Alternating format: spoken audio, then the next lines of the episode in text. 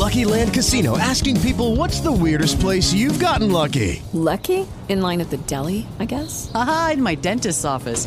More than once, actually. Do I have to say? Yes, you do. In the car before my kids' PTA meeting. Really? Yes. Excuse me, what's the weirdest place you've gotten lucky? I never win and tell. Well, there you have it. You can get lucky anywhere, playing at LuckyLandSlots.com. Play for free right now. Are you feeling lucky? No purchase necessary. Void where prohibited by law. 18 plus. Terms and conditions apply. See website for details.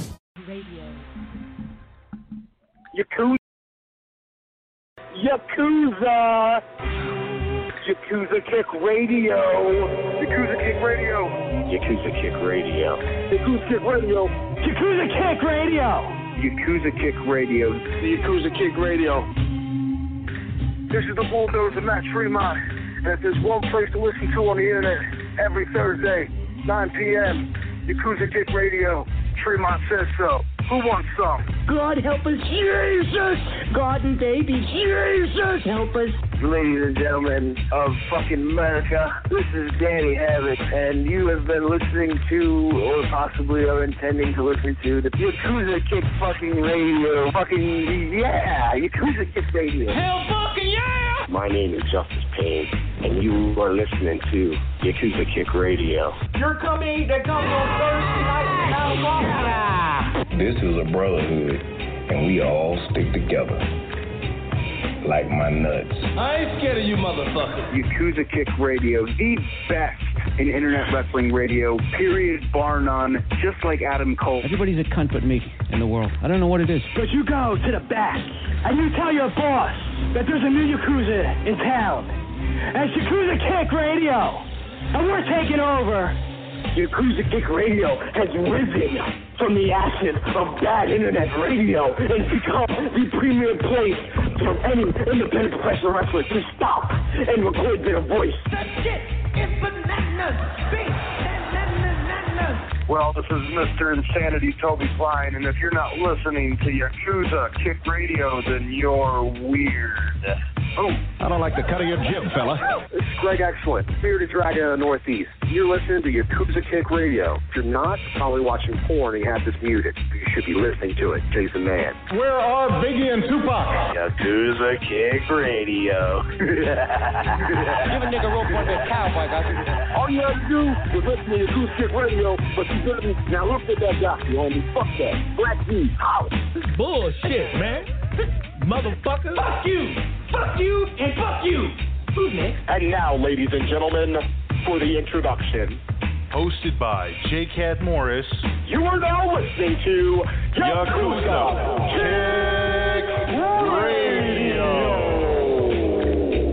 Kick Radio. Welcome to Yakuza Kick Radio. I'm your host, J Cat Morris. Back at it. So a lot of things to get into tonight. One thing I wanted to get into right off the bat, wanted to get this off my chest because, I've been thinking about it, and I've always been straight up with everybody, and I take my sobriety very seriously. I've gotten a lot of, comments and responses from the stories I've told my sobriety on here. Some people have said I'm an inspiration and things like that, and that, that means a lot to me. That's something that, I never even intended to be, the outcome. So I always took that as a further inspiration to myself, as well as just touching that, people would be inspired by that type of thing. Now, as I've said many times in the past when discussing the sobriety industry, I was always a weed guy. Now, when I quit that, it was about a year before I stopped drinking. And the thing about that is I just got bored with it. I was getting tired. I was getting, where it was just tedious. Like it kind of weighed me down. It was expensive. And the hassle of getting it was always an issue and this and this. So that was it wasn't like I quit it because it was a problem that I needed to stop. So that was never part of that. My issue, my problem, my vice was alcohol. When I quit alcohol, I knew I couldn't go back to the weed because there was just no way to do that without making that my new crutch. I needed to reprogram myself. So for 5 years straight, I was technically straight edge. But that was never, ever my, that was never my goal. That was never like in my ambition to be a straight edge and this and that. I never rolled with that. I never waved that flag. Even when it applied to me, it wasn't really my thing, you know? So long story short, you know, I've been now 7 years sober from alcohol, straight up. But I'd say about 5 years in, I started to dabble with the THC again. So what happened was I became close friends with a girl at work who, she was doing a lot of the, what do you call it? The vaping thing. And the more she talked about that, it was attractive to me because when I quit, that shit didn't exist. And if it did, it was very, very minute. But when she talked about this, it was, you know, oh, you know, you're right out in public, hit this fucking thing. Oh, you got this, you got banana flavor, or strawberry. Yeah, I got all these different flavors, this and that. You could have it on you. No one's going to know any different. This and that. Shit started to like perk my ears up like, huh, really? And so I tried a little bit of that. And after a little bit, you know, I don't know if it was a combination of just like the anxiety and the paranoia. But, you know, you started to see all these reports on the news and shit about people having breathing problems, this and that. And I have some asthma. So at some point or another, I hit a wall with that shit where it affected my breathing. So I said, oh, enough with that. So, you know, I toyed with this and this and came to the conclusion that I really liked where I was at with it. I continuously challenged myself throughout. You got to understand, like, when it comes down to this addiction thing, when it comes down to even delving into anything like this, as hard as I am on other people, I'm so much harder on myself. So this thing I went into knowing that if it has some kind of grip on me, if this is some kind of end all for me where this is my identity, this is my existence, then it can't happen.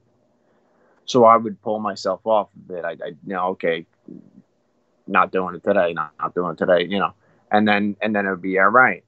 And again, the vaping thing wasn't for me. Just, you know, just lung wise. So, but then the biggest hurdle also became, well, like the legality of it doesn't work for me. The illegality doesn't work for me. Because only issues I ever had with weed was availability, because when I smoked every day for like 20 years, you know what I mean? And from like 15 to, you know, at least 35. So yeah, I think that's about accurate. So then, my availability was like a big issue because if I couldn't get it, nothing else lived, nothing else happened. You know what I mean? I was just shut down. Like if the day couldn't go on, it wasn't like, well, I don't have it, but no big deal. Like, no, you couldn't deal with me. You know what I mean? I wasn't like someone you wanted to be around. I didn't want to be around anything either. There was no fun you could present to me because if I didn't have that, the day was over. It was, you know, there was nothing else to talk about. So availability was a big issue. The bigger issue was the illegality of it because, you know, the only arrests I've ever had in my life were that. You know, I got arrested in Harlem. I got arrested in Woodbridge. You know, I caught some little fucking charges off of this, you know, and a couple of years of probation, all that type of deal. You know, I fucking sat in a central booking for fucking 24 hours in New York. You know what I mean? Like, almost got sent to Rikers over this shit. You know, this was the type of shit that I got myself involved in based on that. Just my habit. So when I found the right lane and the right balance for this in my life recently, I came to the conclusion that the only way this was going to exist for me is if I eliminated those issues. So I did. I got my medical card, and I'm all set now. And, you know, it's, to me, I couldn't be happier with it. There's something very, very attractive about, after all of these years, suddenly being legal on this thing. To me, it'll never be my identity. My identity is everything that I presented to you guys. I take care of animals. I love my family. That's what I do. You know what I mean? And, you know, you'll see the physicality that I put out. You'll see, all my different hobbies and everything. These are all real things that'll always exist. But I found, this has created like another avenue for me, because, I could get home from a whole 8 hours of work all day, partake in some of this, and next thing you know, I got another gear. I could be ripping the backyard apart, putting it back together. I could be, cleaning out my chicken pen. I could be vacuuming the fish tanks. I could be, rearranging a room. I could do shit that I didn't have that extra gear for in the past. So it's really provided me with just a lot of substance, you know what I mean? It's not just like a dead end. It's not something that puts me in a place where, like, it's holding me back at all. I've seen nothing but progress based off of the way that I'm using it. And again, it's not even the same world as what I used to do. I used to want to be fucked up all the time, and that's not even what I'm going for anymore. And so it's just a different lane. I'm very happy with it. I'm very comfortable with it. And I just wanted to be, like, very transparent and honest with everybody, because I always have been. And now, like, this is something I'm enjoying, and I don't want to be like, feel like I misled anybody or anything like that, because that was never my intention. That was never my goal to be like, oh, I'm straight edge and I'm this and that. That was never my lane to begin with. And that I never waved that flag. But and I'll never drink again. That's still a thing. That's something I'll always maintain. That was where my problem lied, and I defeated it. And ain't shit changed. So, but yeah, I just want to put it out there, because again, it's something I'm enjoying, and it's something that I just wanted to be transparent about. On that note,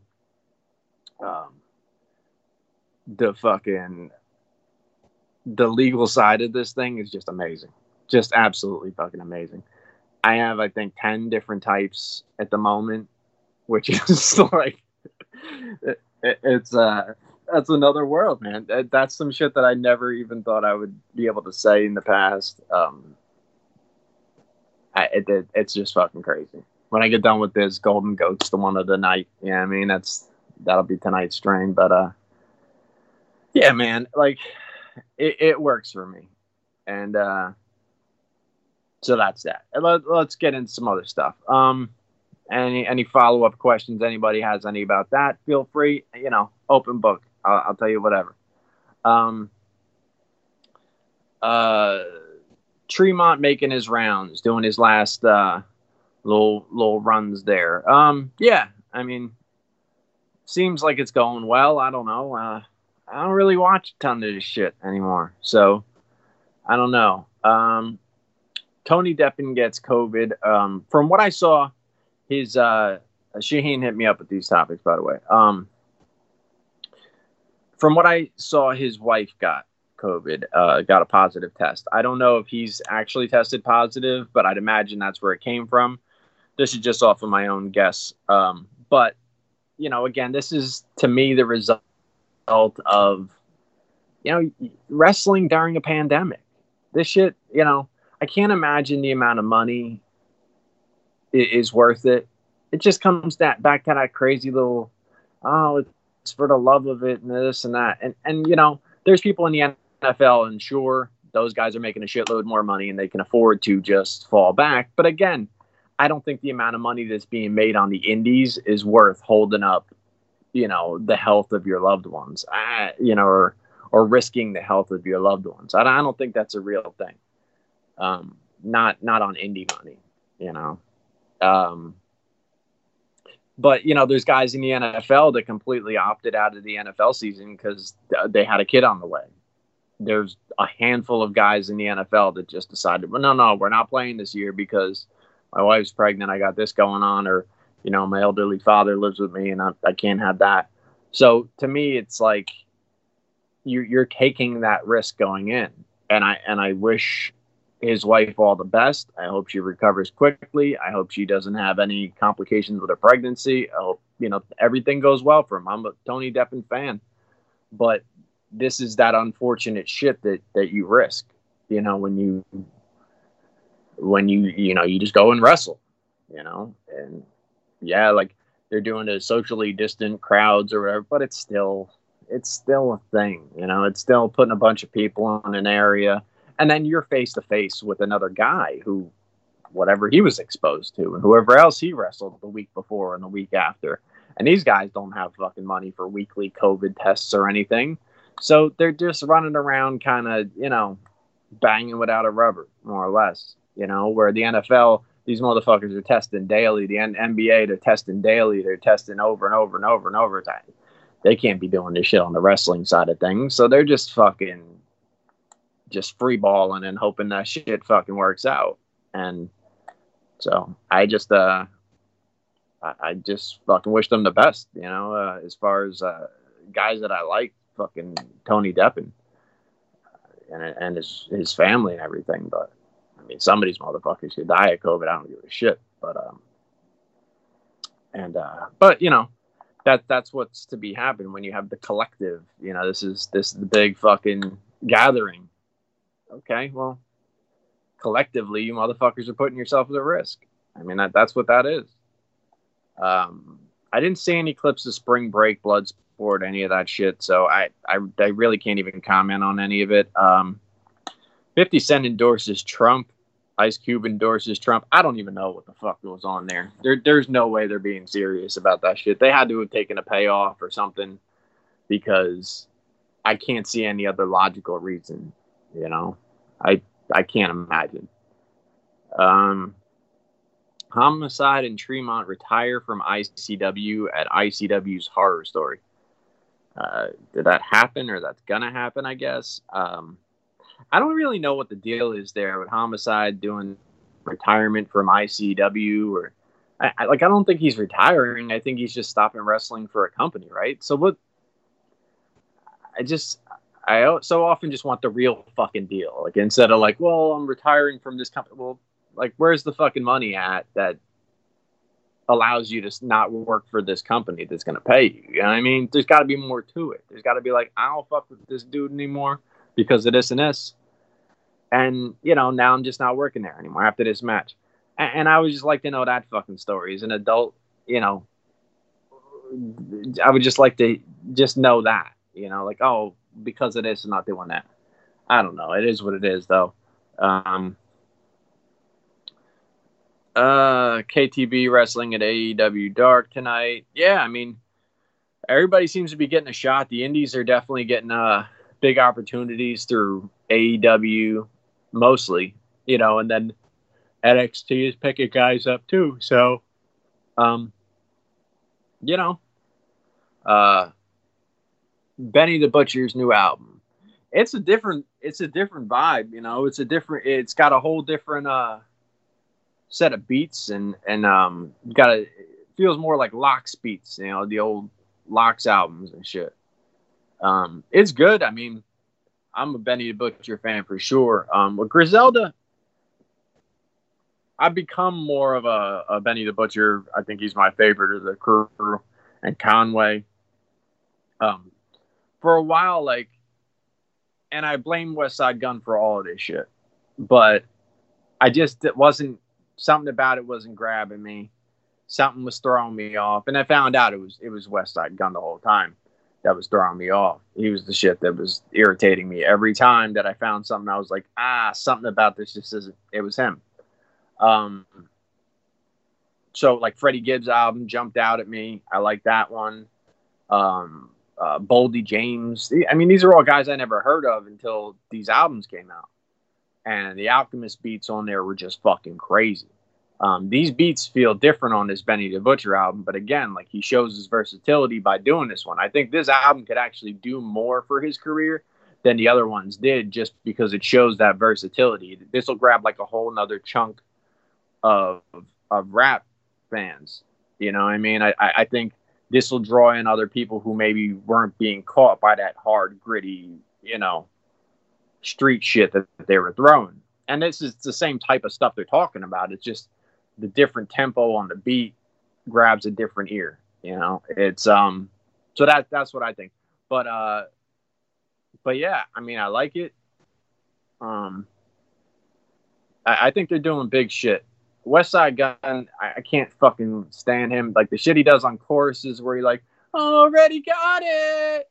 I got it. I hate that shit. I hate that. Who the fuck is rocking to that shit? Yeah, I mean, I don't know, man. People obviously are, but man, like, I can't stand his delivery, his voice, anything about. He's got the laziest fucking lyrics on the entire fucking crew.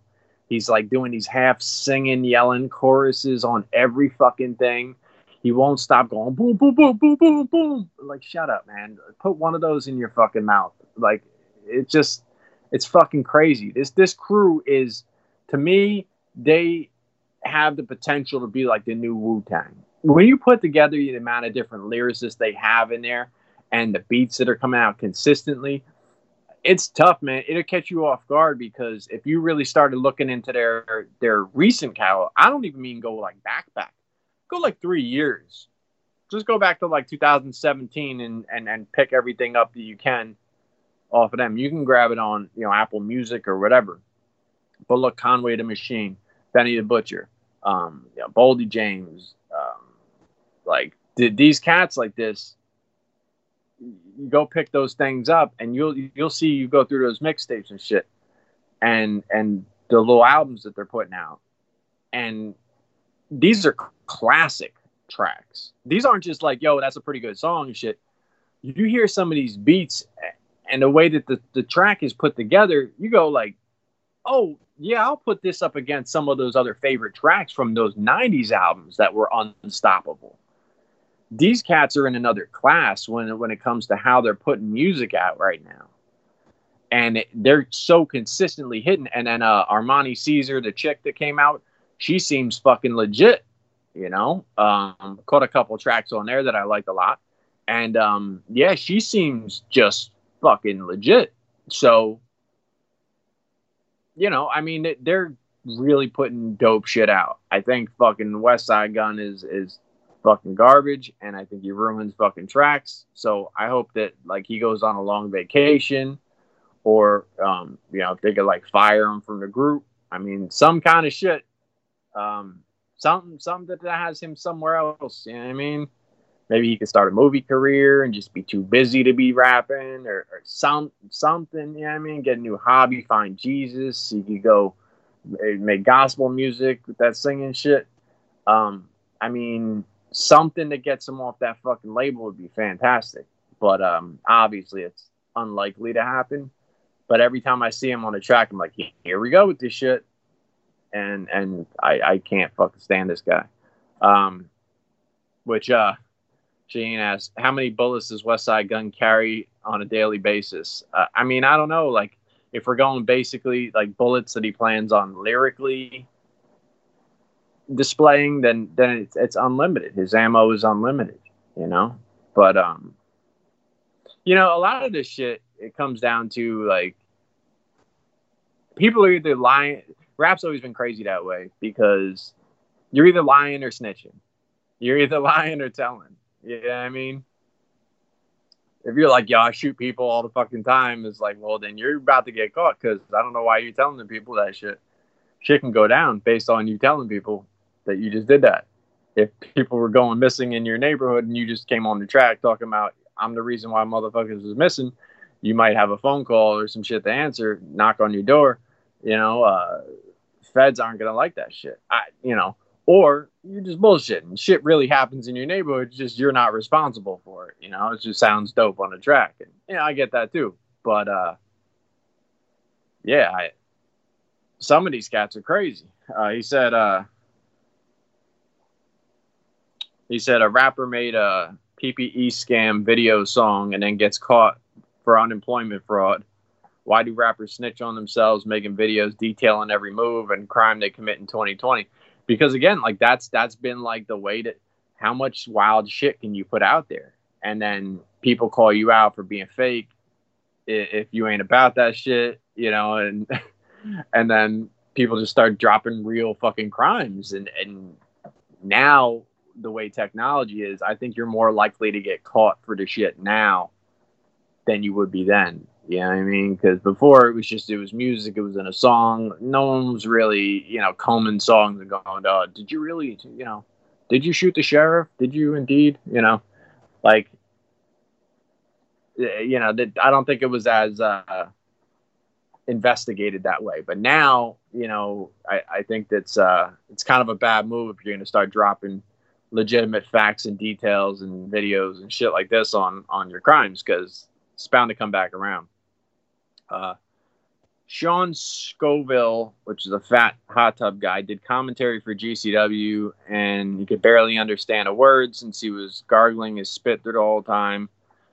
Thoughts on current state of indie commentary? How the fuck are these dudes getting picked? It's garbage, and it's been bad for a while, but it's gotten worse and worse. GCW definitely were the leaders in allowing complete garbage on their commentary, allowing people to get just hammered on their commentary, and then like just kind of writing that off as like, oh, it's just part of the fun and this and that. Well, it's really disrespectful to all the legendary commentators that have been doing this shit over the years, because there was obviously a reason for it. There was obviously an art to selling the product that they were putting on there, you know? And it's funny because you hear some wrestlers talking about this shit on their shoot interviews and then it doesn't stop. It doesn't stop at all. What's funny is I think it was Necro who had an issue with the way that CM Punk was calling one of his matches or some shit like that, because they were joking and you know, being comedic on IWA Mid-South matches. But if you listen to this guy on fucking what is that? Dysfunction's company, ICW, whatever the fuck.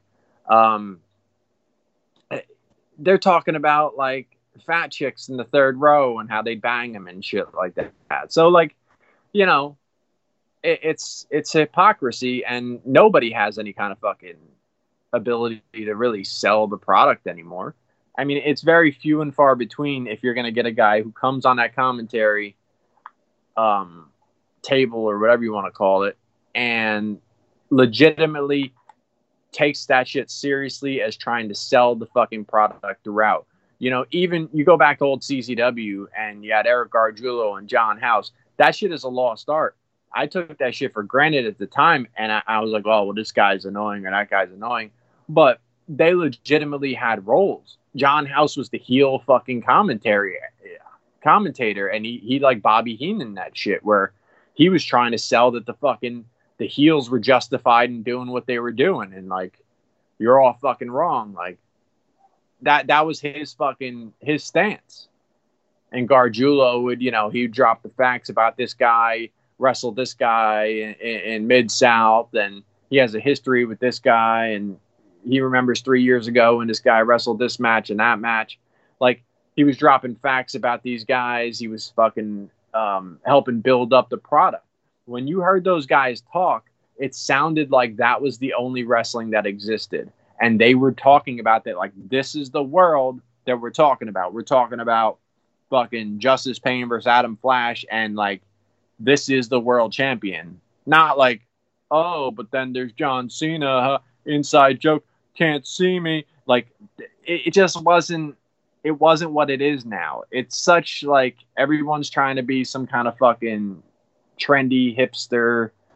It's just, it's bullshit. It's total bullshit now, and at this point you might as well just mute the shit. But then again, like, you like to hear people, especially like the death matches, like hearing people go through the fucking glass and things like that. But it's become a complete joke, and stuff like that, like the fat hot tub guy. I mean, come on, man, look at this fucking loser. You know, I just don't have respect for a lot of these fucking people. So, and you put guys like that on the commentary and shit. Or fucking Scotty Satire. He's a jerk off too. And he takes it seriously and he still blows. Absolutely blows.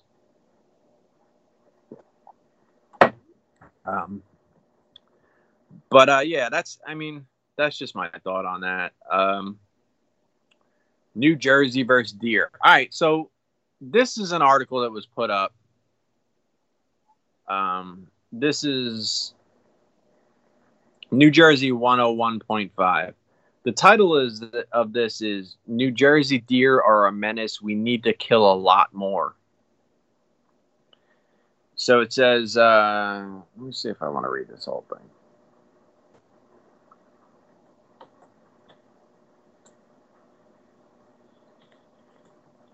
It says, I know how cute deer look, especially when they're wandering their little around in little families. I know that they evoke memories of Bambi and da-da-da-da, but here's the hard truth. It may be difficult to read. Deer are real pests. They're a real threat to the environment, and they're a real threat to human beings. Recently, it's become clear that most people will sacrifice the comfort, security, and rights of human beings in order to make the world more comfortable for animals.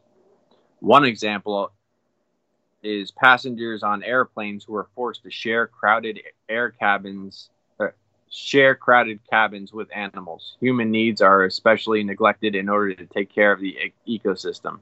Look at the banning of plastic bags and plastic straws, for example. There are those who will try to save the environment at any cost to human beings, and those who will fight for animals at any cost to human beings. All right, let me stop right here. You fucking cunt. Do you understand that us as human beings have eliminated fucking entire species? The endangered species list exists because we've pushed them out of the way and fucking developed on their land where they fucking live. To act like we shouldn't even worry about anything that's going on with them, or we shouldn't try to protect that because, you know, humans come first. Fuck that mentality. Motherfuck that mentality. There are 330 million fucking people in the United States. There are about 29 million deer in the United States, but a consistent push on we need less of these fucking deer.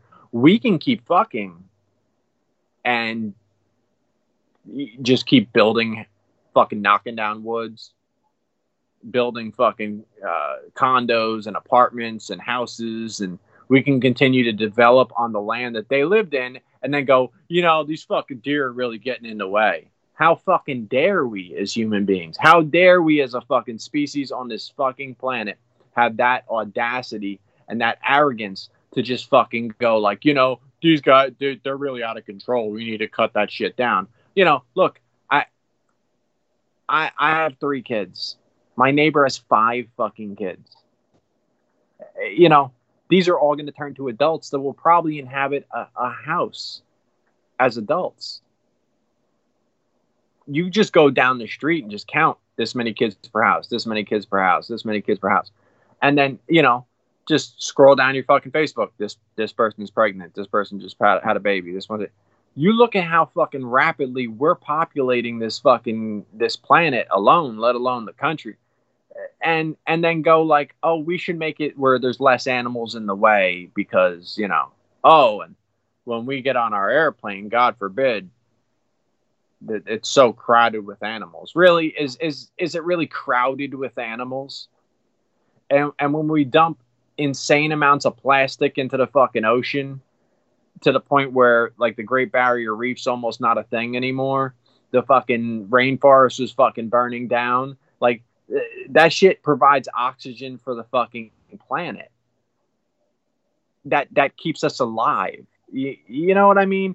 But these fucking assholes are so self-centered that they don't even see the big picture of things. They think the only thing that matters is us. And if the animals need to die just for me, that's fine. And that's not fine. It's not all right. We're supposed to coexist with these animals. These animals, you know, a lot of them date back to you know, when humans came onto this planet, you know, and there's so much beauty on this planet, and that comes from nature, not from our fucking overdeveloped cities and the places where we're cramming person on top of person on top of person.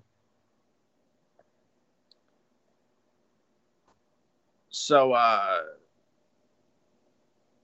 then it says, there are those who worship animals. There are those who worship the ecosystem. But what if those two things were at war with each other? What if you had to choose between the environment and animals? What would you do? According to an article in realscience.com, people who love the animals and environment just as much as you do, wildlife managers, ecologists, know the cruel truth that deer at their current populations are a grave threat to ecosystems all over the United States. That's retarded, because again, we're cutting down the amount of land that they get to live on and then calling them the problem for it. We're taking all of their houses, you know, like imagine just like while your neighbor's at work tomorrow, just go move a bunch of your shit into their house, break in, you know, rearrange everything, put some shit up on eBay, do whatever you gotta do.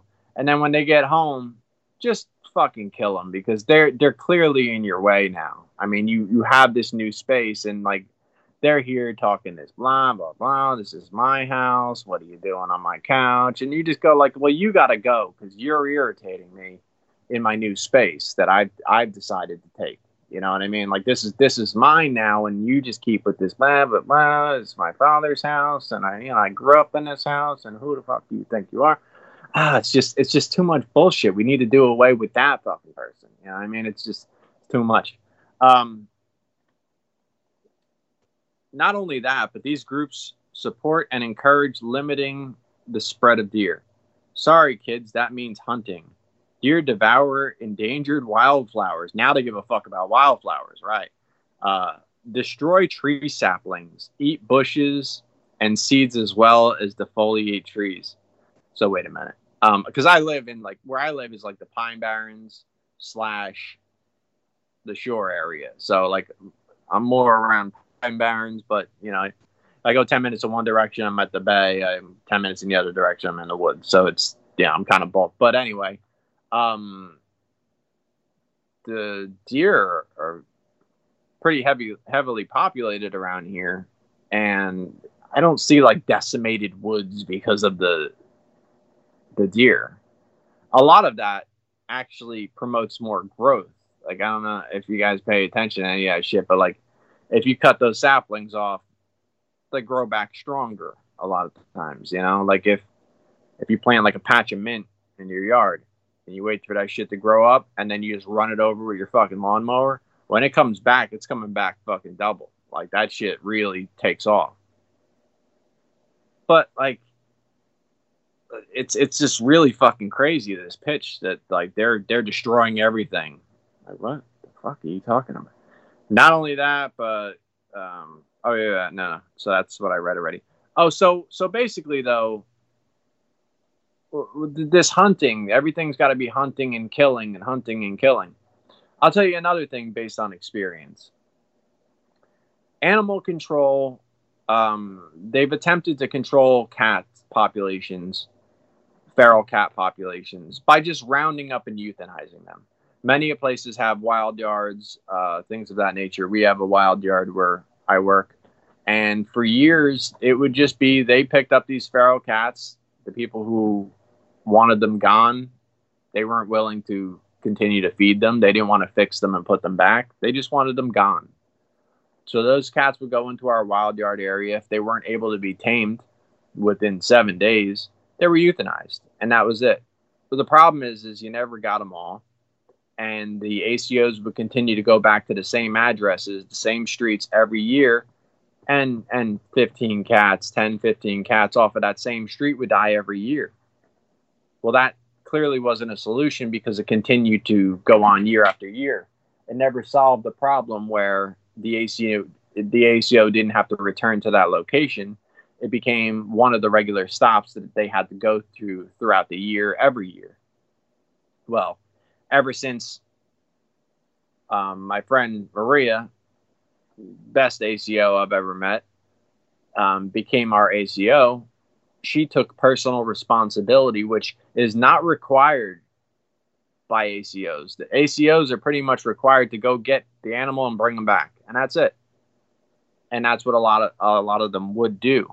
So it takes a personal responsibility that you take upon yourself, and it takes a whole lot more actual work to do it this way. But Maria went out of her way to solve these problems. She went into an area that, okay, there's cats all over the street. She made sure she trapped and fixed every single cat on that street. She'll tell you, there's a mom, there's a tortie kitten, a black and white, and a brown tiger. I got the mom, the black and white, and the brown tiger, and I'm just trying to catch that tortie. And I got a trap down to here, and I got a trap down there. The woman's watching the one trap. I'm going to stop by. She works a second job. So after she got off her second job at midnight, she swung by there, checked the traps. She caught the cat. She'll text me sometimes 2 in the morning. I got the last baby. Hyped, because she knows like that situation on that street is solved. It takes a cat 9 weeks for pregnancy to come to term. That's it. 9 weeks. And then a couple months into that cat's life, it can also be pregnant, all the females. So a mom gives birth to 5 kittens. Within 6 months, those kittens could get pregnant. You know what I mean? So you start doing the math on the numbers of this. If you're not correcting the problem and you're just band-aiding and you're killing, and this is what deer is. It's a feeder system for these stupid rednecks with guns and their fucking Budweisers to run out there in fucking woods every year. If it was going to be done systematically, if there was going to be an actual solution for this, the same way that Maria would go and she'd find out how much of this, and she'd get these animals fixed. She talked to a lot of people and had them agree to TNR, to fix and release. So now you get into these areas densely populated with deer, and you go out there and you fucking sterilize a good amount of them. Those ones can't recreate. Now you check your numbers year in, year out, and you figure out how many you need to sterilize per year to control the population. Or you do it the lazy way and just send a bunch of fat rednecks out there in the fucking woods with guns. You know, that's the route we chose. And then when you know, we overpopulate and we fucking build more on their woods and we rip down more woods, and then someone gets fucking killed hitting a deer on the road, we go, clearly too many deer. You know, we're not taking responsibility for our actions at all. We're just considering anything that gets in our way something that needs to go, rather than a problem that we created.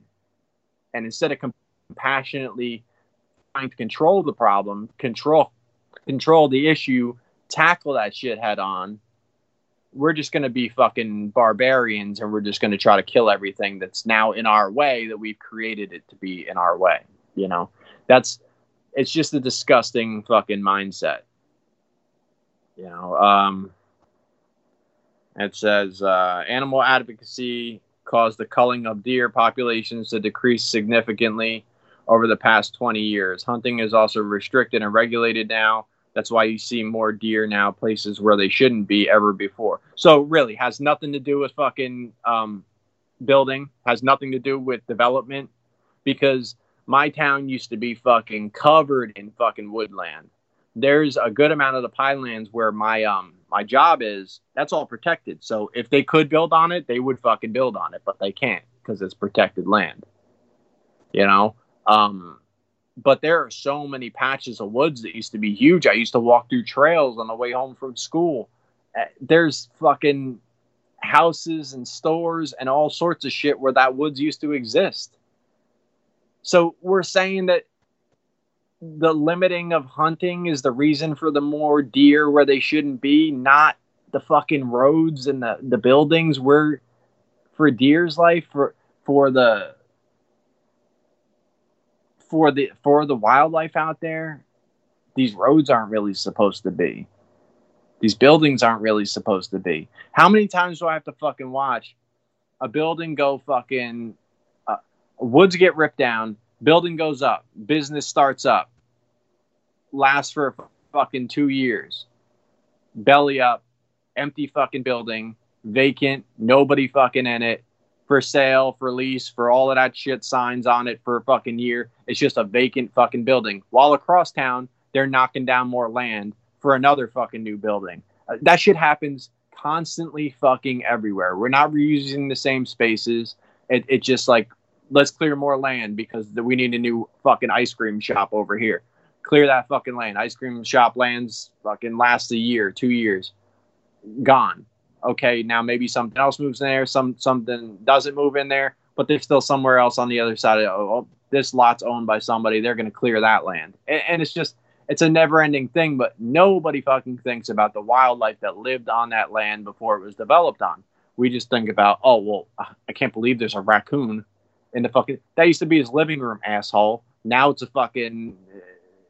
You know, now it's another fucking pizzeria. Now, because we got 12 fucking pizzerias in town. You know, well, is there a raccoon in my... Because that used to be his fucking house. You jerk off. So, yeah, it's just fucking pig behavior out of these motherfuckers. And, like, I've just had it. I'm pro-animal. I see the fucking amazing resilience, the trust, the ability to overcome injuries and to so many different things that animals bring to the table that we can learn from. And I see such a larger amount of substance in animals than I do in people, because people are selfish fucking assholes that do what the fuck pleases them, and they do it at the expense of other people, at the expense of animals. It's just something I can't really respect. So when you see the amount of animals that have gone extinct or gone endangered, because people have just decided, I'd rather kill every one of these things and sell their fucking fur for something. These ones are just in the way of what we're developing here, so we're just going to kill off those. Now those don't exist anymore. And little by little, we just continue to make it more people, animals, more people, less animals. And for some reason, there are people out there that don't see a problem with that plan. And I'm always going to have a fucking problem with that plan. So, Sozio's wife chimed in on my thing. She was saying that, the deer is a good point. It's called deer culling. I know, culling is another word for killing. And I know. I don't even know why they do that, because I'm on a lot of chicken groups, and that's what. Oh, I had to cull my hen today, and I'm like, what the fuck? When I first started taking care of birds, you start seeing that shit thrown around all the time. Oh, I'm gonna cull my this. I'm gonna cull my. What the fuck is that? Oh yeah, you're killing them. Cool, that's great. Yeah, it's just like this weird, just off from kill. It's like cull, but I don't know where that term even came about. But anyway, so I just said it's insanely stupid. There's about 330 million people in this country, but we keep obsessing over the amount of deer. There are only about 29 million of them. We're the problem, and that's how I feel. And then she says, yeah. With the disease spreading within their population that threats human families that use meat for food, as well as lowering a population could lower risk of fatal crashes, which also happens a lot where I live. Well, first off, it's crazy that you say the spreading of disease within the population threats human families. I'm pretty sure we're doing quite a bit of that ourselves. The spreading of disease threatening human families. Pretty sure we're dealing with a good helping of that right now, all by our fucking selves. But yeah, by all means, let's go like, hey, the redneck that killed the deer, that deer might have had something. Now the family, go fuck that family. I don't give a fuck about that family. This isn't fucking medieval times. People aren't living off of fucking things they kill in the woods. That's not really widespread. That's not, and especially, we're also specifically talking about New Jersey. people in New Jersey aren't living off of things they kill in the woods. All right. So let's cut that stupid shit out. And, you know, again, this belief that like, oh, if people die on the road hitting a fucking, okay, so then they also run into trees a lot. If there were less trees, they would just keep driving off into the distance and never run into anything. So maybe we should remove all the trees. I mean, let's not, you know, remove alcohol from society because that's comfortable. That's fun stuff. You know what I mean? So we can't limit the amount of alcohol because that's too much fun. But animals, you know, we don't really, you know, we can limit those so there's less of those to run into. But, you know, no one's talking about, hey, let's limit the amount of cars per household. You know, oh, I don't care how many fucking family members you got. You can only have this many vehicles. So that way there's less cars on the road, less accidents, less fatalities, less this and that. Again, inconvenience for people, no fucking dice. We should kill more animals to convenience people? Oh, all day. Thinning the human herd? No fucking way. Thinning the animal herd? Oh, fucking, I'm down. And I'm just fucking, I'm sick of that shit.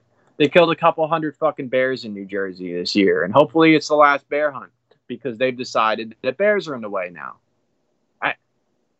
I haven't seen a fucking, like, a wild bear walking around in New Jersey and shit. There's some mountainous areas in Jersey and they exist for sure. We send these motherfuckers out there to seek and kill these fucking bears, and great. I mean, now, what's the chances of the bear population surviving year after year, just decimating these fucking bears? Trump also changed some things in the laws that allows people to shoot bears while they're fucking hibernating and sleeping. Just fucking pop up in their dens and just blow their fucking heads off. You know, this is just disgusting things that the humans are doing and continue to justify it and go, yeah, but it could hurt people if we don't do it. Fuck people. You know what I mean? Like, there's either going to be a compromise between protecting everything, you know, and protecting ourselves, or I'm team animal all day long. It's not where, like, humans come first, so if a lot of fucking animals need to die for us, then so be it. Like, no, I'm not dealing with that. You know? Obviously, many animals die, you know, within the food, the meat-producing industry. But, I mean, this isn't necessarily justifying that, but those animals specifically are being raised for that. So less of those animals would even be produced to begin with if it wasn't for the production of, you know, them for that purpose. So again, it's not really justifying that, but just to cut off a possible rebuttal of, oh, well, what about hamburgers? That's not the same thing as taking, you know, the animals from the wild and considering them expendable for the better of our travel to work or wherever the fuck we're going. That doesn't really matter half the time. You know what I mean? Anything that involves our leisure, our comfort, you know, that seems to be fair game. But animals, you got a small window before I'm tired of your shit, animal. You know, and I just don't respect that. These people, especially the way that person put that shit, we need to kill more deer right away. Like, go fuck yourself. Shaheen said he caught his neighbor's cat eating a praying mantis today and killing multiple insects and eating. What the fuck is that? Is he hungry? I mean, maybe, but I mean, cats are really good hunters. You know, some of them are really equipped for that hunting shit and they do it for fun. Some cats will just kill bugs for fun, like they're toys, like they're moving toys.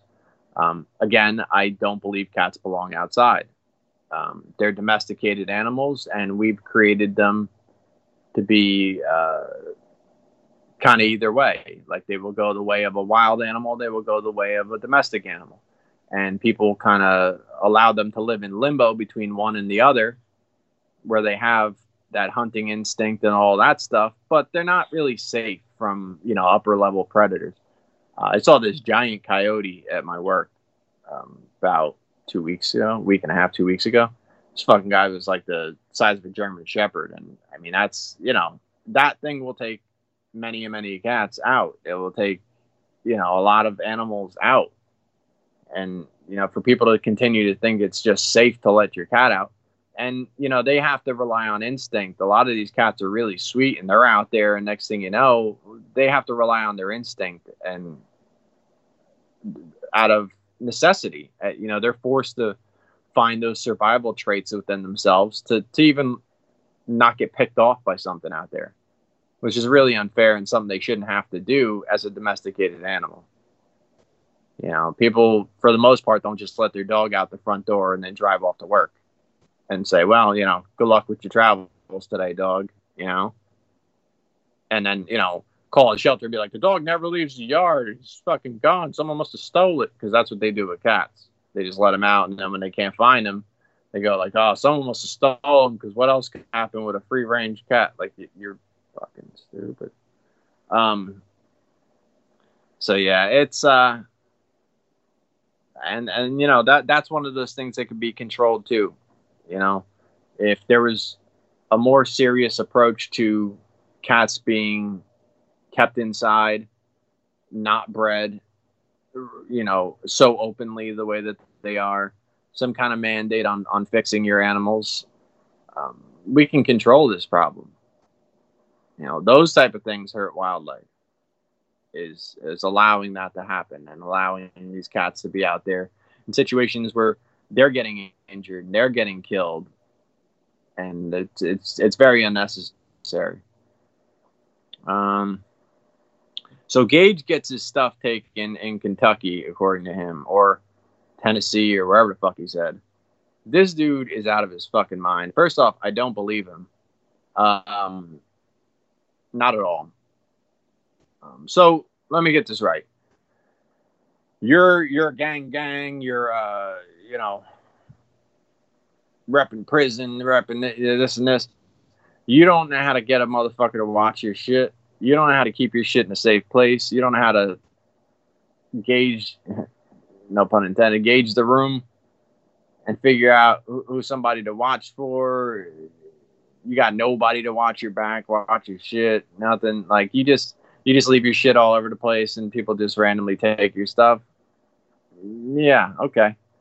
So supposedly they took his wallet and, well, he made a video after he came back, which I am 100% going to get fucking clipped once I'm able to get back on Blog Talk. I still have to send out my computer. I haven't done that yet. But once I get back on Blog Talk, I got sound drops for days in that fucking clip. He deleted it because it was so bad, but not before I got it. And he says, they took my cards, they took all my money, they took my passport, they took my MDK hat. And it's like, wait a minute. As soon as you start bringing up an MDK hat, I don't believe you anymore, bro, because that's not a fucking important thing. That's something that's like fucking pretty highly produced within, like, you know, you guys are selling that merch. That hat didn't cost you shit. So when you bring that up to me, you're trying to draw money out of these motherfuckers' pockets, and I'm sure you did. I'm sure you did pretty well with that little fucking scam. But he came back and he's cutting this fucking this Instagram promo about the fucking the screen is just about grayed out, and he's like, you can't see my face because I broke my fucking phone because I was looking for my shit. And then he goes, I tried to get on the plane and TSA wouldn't let me on the plane. And I told them that I'm in an MDK gang, and like legitimately said gay. But what's funnier is like this dude is trying to tell people that they wouldn't let him on the plane, so he explained to them that he's in a gang, and then they looked at him like he was a criminal, which he doesn't understand. He said he showed them his Wikipedia page. Like, I don't know what the fuck that has to do with identification, but they're working on identification, not like whether you're a real person or not. Like, I don't think any of that's legit. I think it's all complete bullshit. And, yeah, I mean, something bad's gonna come out of this shit, because this dude is fucked up. He's starting to do that weird fucking corp shit, you know, where he's finding his little lies and ways to fucking make money off of fans while he's not wrestling. And, you know, I don't know. I don't buy a fucking thing he's doing. I think he's a drug-addicted fucking clown. He's a shell of his former self. He's nothing like he used to be, wrestling-wise, promo-wise, presentation, fucking anything. He might have been addicted to drugs before, obviously, when he robbed a fucking bank in broad daylight, which is another wild-ass thing. Is like, this is a dude who, his gimmick was walking to the ring with a bandana on his face, and he walked into a bank in broad daylight with no fucking mask, no anything. And then at the end of this fucking clip, he goes, "It's ski mask all fucking day." Stop fucking copy and pasting rap songs into your fucking life. You're not about that shit at all. You know what I mean? You're not about that shit. When rappers are talking about selling shit to fiends, they're talking about selling shit to you. That's the only part of the rap song you belong in. You work fucking... I'm the fucking god of this shit. The god of what? Working death matches for fucking Brett Lauderdale? Get over that shit, man. This shit is such an amateur fucking bullshit B-movie fucking life. This is a small little niche audience, and this is your god of that shit. That's not something to be fucking too proud of. Like, you should calm the fuck down, you know? Why don't you be the god of a fucking job? Why don't you, you know, like an actual job? What does 55-year-old Nick Gage look like? This dude is like, I'll do this shit until I fucking die. Nothing's gonna stop me from fucking doing this shit. Well, you hurt your fucking calf, and that stopped you from doing this shit. So, I don't think it's gonna take death, personally. That shit sounds all cool and tough and everything, but you're currently not wrestling because of an injury. So I'm pretty sure death isn't going to be what takes you out of the game. I'm pretty sure you're going to do some stupid shit until you can't fucking walk or you can't something. And then that'll be the end of that.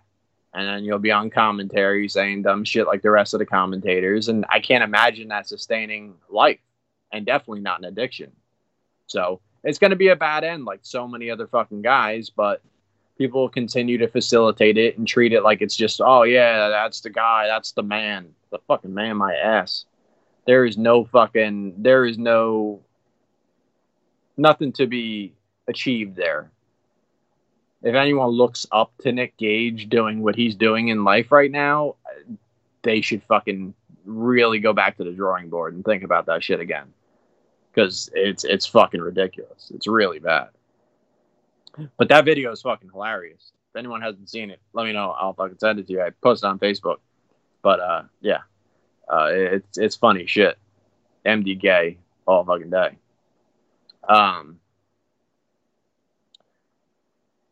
Peter B. Beautiful. I meant to mention this on last week's show. Sucker punches a 17-year-old autistic fan and kissed some other dude on the mouth during the pandemic because he wanted a heel reaction. This guy's been a piece of shit for years. If anyone doesn't know who this is, if you look up Peter B. Beautiful versus Ian Rotten, I think it was MAW show way back, like 2001, 2002. And Ian just fucking just destroyed this dude. Just started shooting on him and just beat the shit out of him. But this guy's he's just absolute garbage. He's always been garbage. But like this shit here, like they did this spot where the fan holds the guy back, or the wrestler holds the guy back, and the fan chops him or some shit. I think that was the gimmick he did. And the kid was autistic and shit. He looked like he was just happy to be involved. You know what I mean? There's like nobody at this fucking show, and he fucking turned around and fucking hits the kid. He's telling people it was a work punch, this and that. It doesn't fucking matter. You can't work punch someone who's not a fucking worker. You know what I mean? This guy's, he's just a fan at the show. He's just happy to be involved. So for you to hit him in any way, shape, or form, that shit doesn't work. You're a scumbag. Who you getting over with? The other 25 people in that fucking crowd? You fat slob piece of shit, you. and then you go and you want to fucking kiss a guy for a fucking heel reaction. That's cheap bullshit heat. That's absolute garbage.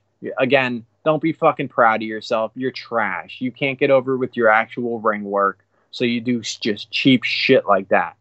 You know what I mean? Like, I wish that fucking dude would have fucking pressed charges. Yeah, I mean, some fucking, like, sexual harassment or some shit like that. Because you can't just go and kiss people on the mouth unfucking warranted. Yeah, I mean, like, unsolicited, just fucking do that shit because you're a wrestler. That, you know, buying a ticket doesn't sign you off on, like, do whatever the fuck you want to the fans. Like, they're your bitches tonight. Like, that's not what this is. And it's just fucking ridiculous the way that these wrestlers act and this self-entitled bullshit. And not everybody's like this guy, but there's a lot of them.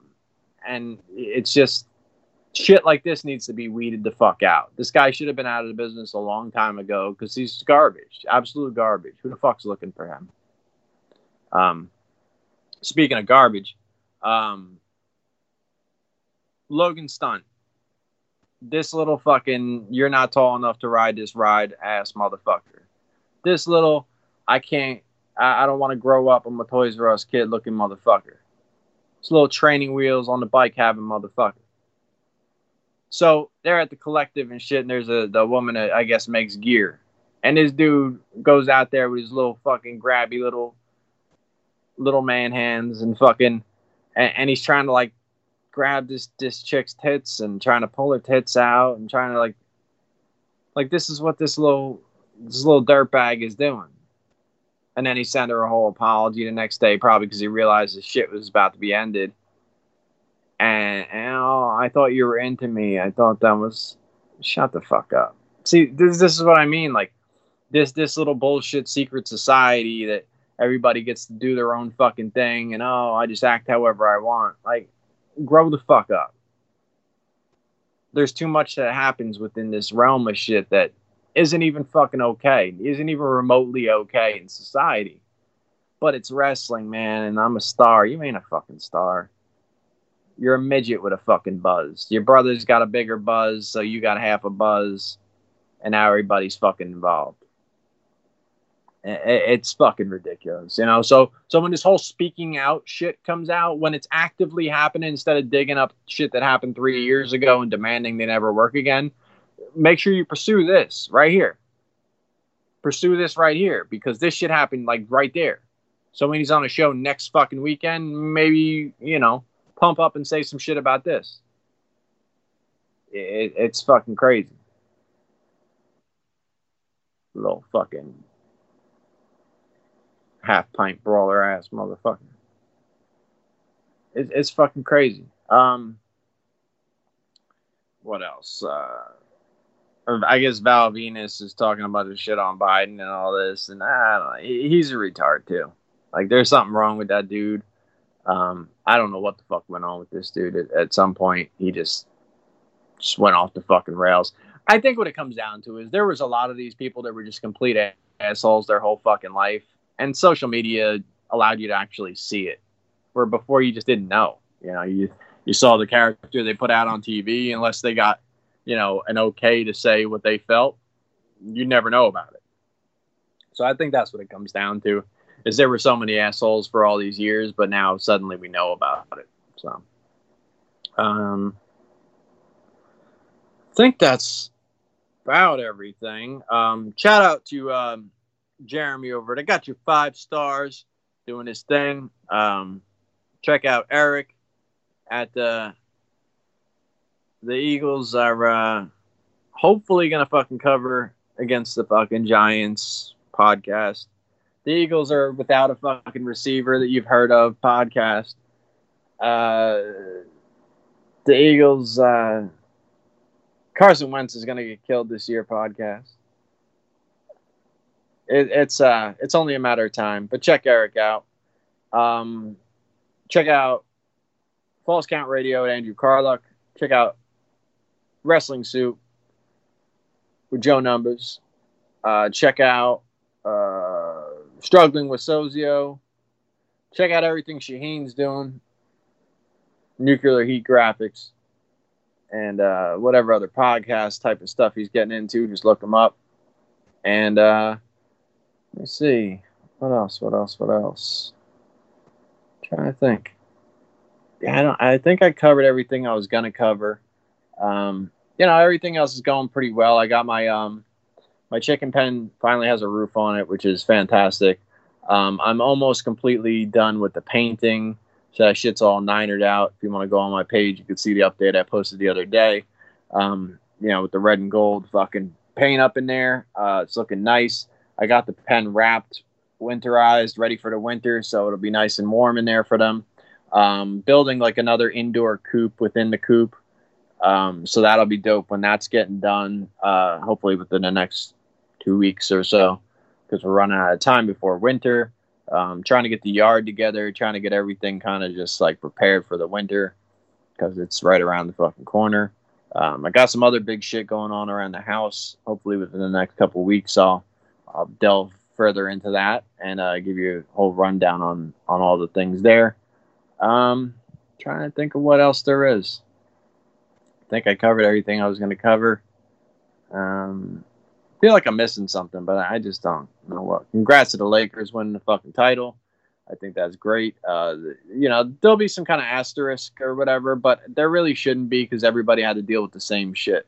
There was no edge for the Lakers over anybody else. It was what it was. My Niners back, looking way better. The big difference in that, Emmanuel Mosley, number fucking one difference. We had a guy on the fucking off the practice squad who was filling in for our injured cornerbacks. Mosley was on concussion protocol. Jason Verrett has quietly become one of the top defensive players in the league. This fucking guy, his numbers, look at his shit. His shit is crazy, which is a startling stat when you look at what his shutdown numbers are, and knowing that we got torched the way we did against the Eagles. We got torched the way we did against the fucking Dolphins. So when we got torched that way, that means that they avoided this fucking guy's side of the field and just smoked the other fucking cornerback all fucking game. Smoked them. So now with Emmanuel Mosley back, you got another viable cornerback, and now you got Verrett holding down his side of the field. They got to figure out where to actually go, because it's not just an easy decision on Blaze, this guy that was on the practice squad. You know what I mean? So that was the big difference. Jimmy looked a lot better. But again, we were able to run the offense that we run when the defense didn't allow 14 points before we got rolling. So the big, big difference, I think, is Emmanuel Mosley being back in the game. Because, we were still missing a lot of pieces. But with Mosley back in the game, it slowed the whole game down to allow us to play our offensive game. We got all three of the Yak Bros in Ayuk, Deebo Samuel, and George Kittle all into the end zone. Jimmy had a great fucking game, and I'm really looking forward to this New England game on Sunday, because I think it's going to be a tight one. I think we should definitely be able to battle with New England if we're able to play like we did last week. And, yeah, I'm excited. I think we're going to be back to being contenders. And hopefully as the year goes on, we continue to get some guys back. I think Mostert's going on IR, high ankle sprain, which is a big fucking loss for us. But we're running back by committee. So Jet McKinnon, Hasty coming in. He's a rookie, and he's playing pretty fucking good. So I'm hoping that that creates some opportunities for him to really step up and make a star out of himself. And then by the time Mostert comes back, late season type deal, we'll be ready for war by then. I have Sherman back. I have a lot going on. A lot of these guys that are going to come back, I'm hoping we get a handful of games out of D Ford, because that dude is so critically fucking consistently injured that, a lot of our pass rush, our edge rushers are gone. Nick Bosa's out for the year. And then D Ford's on IR, and it's like his neck, his back, his fucking shoulder, his ankle, his fucking everything hurts this guy. So as far as I'm concerned, he was a bust. When he's on the field, he's an absolute beast, but he's off more than he's on. So I got to consider that we got to move on from next year, 100%. We got to get a good edge rusher on that side, and I think that opens our entire defensive lineup. But, you know, that's football. I won a parlay this week. Happy about that. And, you know, what can I tell you? I got another one rolling right into next week. I won the Arizona Monday night game, and then I got the Eagles covering 6 on Thursday. It's going to be tough without Zach Ertz, but in the same token, it is the Giants. The Giants capitalized on some bullshit with the Redskins. Hopefully that'll be a little bit different. I don't know. We'll see. And then Bug Eyes I got on Sunday, the Packers, because Bug Eyes got blazed, and I don't think he does that in back-to-back games. I think Rodgers goes out there and bombs the fucking ball. And, yeah. I think it's going to be a whole different ball game. So yeah, I think that's about all I got. And fucking hit me up with questions, topics, whatever you want to throw down. And Brian wanted to know how it is to raise 3 girls during this time.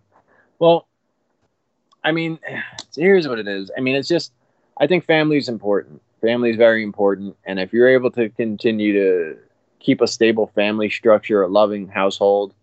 The decisions they'll make in life and the roads they'll take going forward, I think, will have a little bit more respect behind them. More so than, you know, a broken household or a family that's not loving or together. So there's really only so much you could do, because you can get in your head about things and you could try to, you know, train soldiers and send them out there as cold, heartless fucking killers, because that's what this world looks like it demands. Or you could really just try to raise good people and just hope for the best. I mean, what more can you do? You can obsess over things. This world is scary. You look around you and you just see the type of things that happen on a daily basis, whether it be, you know, crimes or politics, which kind of one and the same. But, you know, and the natural disasters that are just destroying so many things, from the hurricanes to the fires to the this to that. I mean, it seems like things are really at a critical point on so many levels. And, you know, and now you add the pandemic to the thing. And like I said towards the beginning of this, you have to find a place for your sanity. You have to find a place where you can still come together. I've, you know, dealt with some things that I couldn't do during this pandemic, and some things you miss out on, but I've also stepped some things up. I've, you know, the family movie night thing kicked full gear. You know, that's an every week thing. Yeah. We're right around the corner from Christmas season. We're going to have family movie night with Christmas movies every fucking week. I mean, there's just, there's different things that I've done and introduced into our lives that it's fulfilling. You know, there's things that they'll look back on and go like, well, this time wasn't great because of this, but then, you know, we had this. And I look back at my childhood and I always try to improve on whatever I had. And, yeah, I had a pretty shitty childhood, and, you know, I just try to build off of that and make sure some of the things that stick out as negatives the most to me aren't something that I carry on into my kids' childhood, you know? So, it is what it is, you know, nobody's fucking perfect, but I'm very well aware of the things around me, which brings me back to what I was talking about at the very beginning of this podcast, is I'm so well aware of the actions and things that I do that I analyze on top of analyze on top of analyze the way this goes, the way that goes. And I'm comfortable with all the things I'm doing right now. And, you know, again, you got to keep your head together, because if you lose your control, you surely can't help anybody else keep control. So as hard as it is, you have to find some kind of balance, and you got to find a place of peace and comfort, and, you know, just find happiness in life one way or another within your regular life. You know, you can't just, you know, turn that shit off.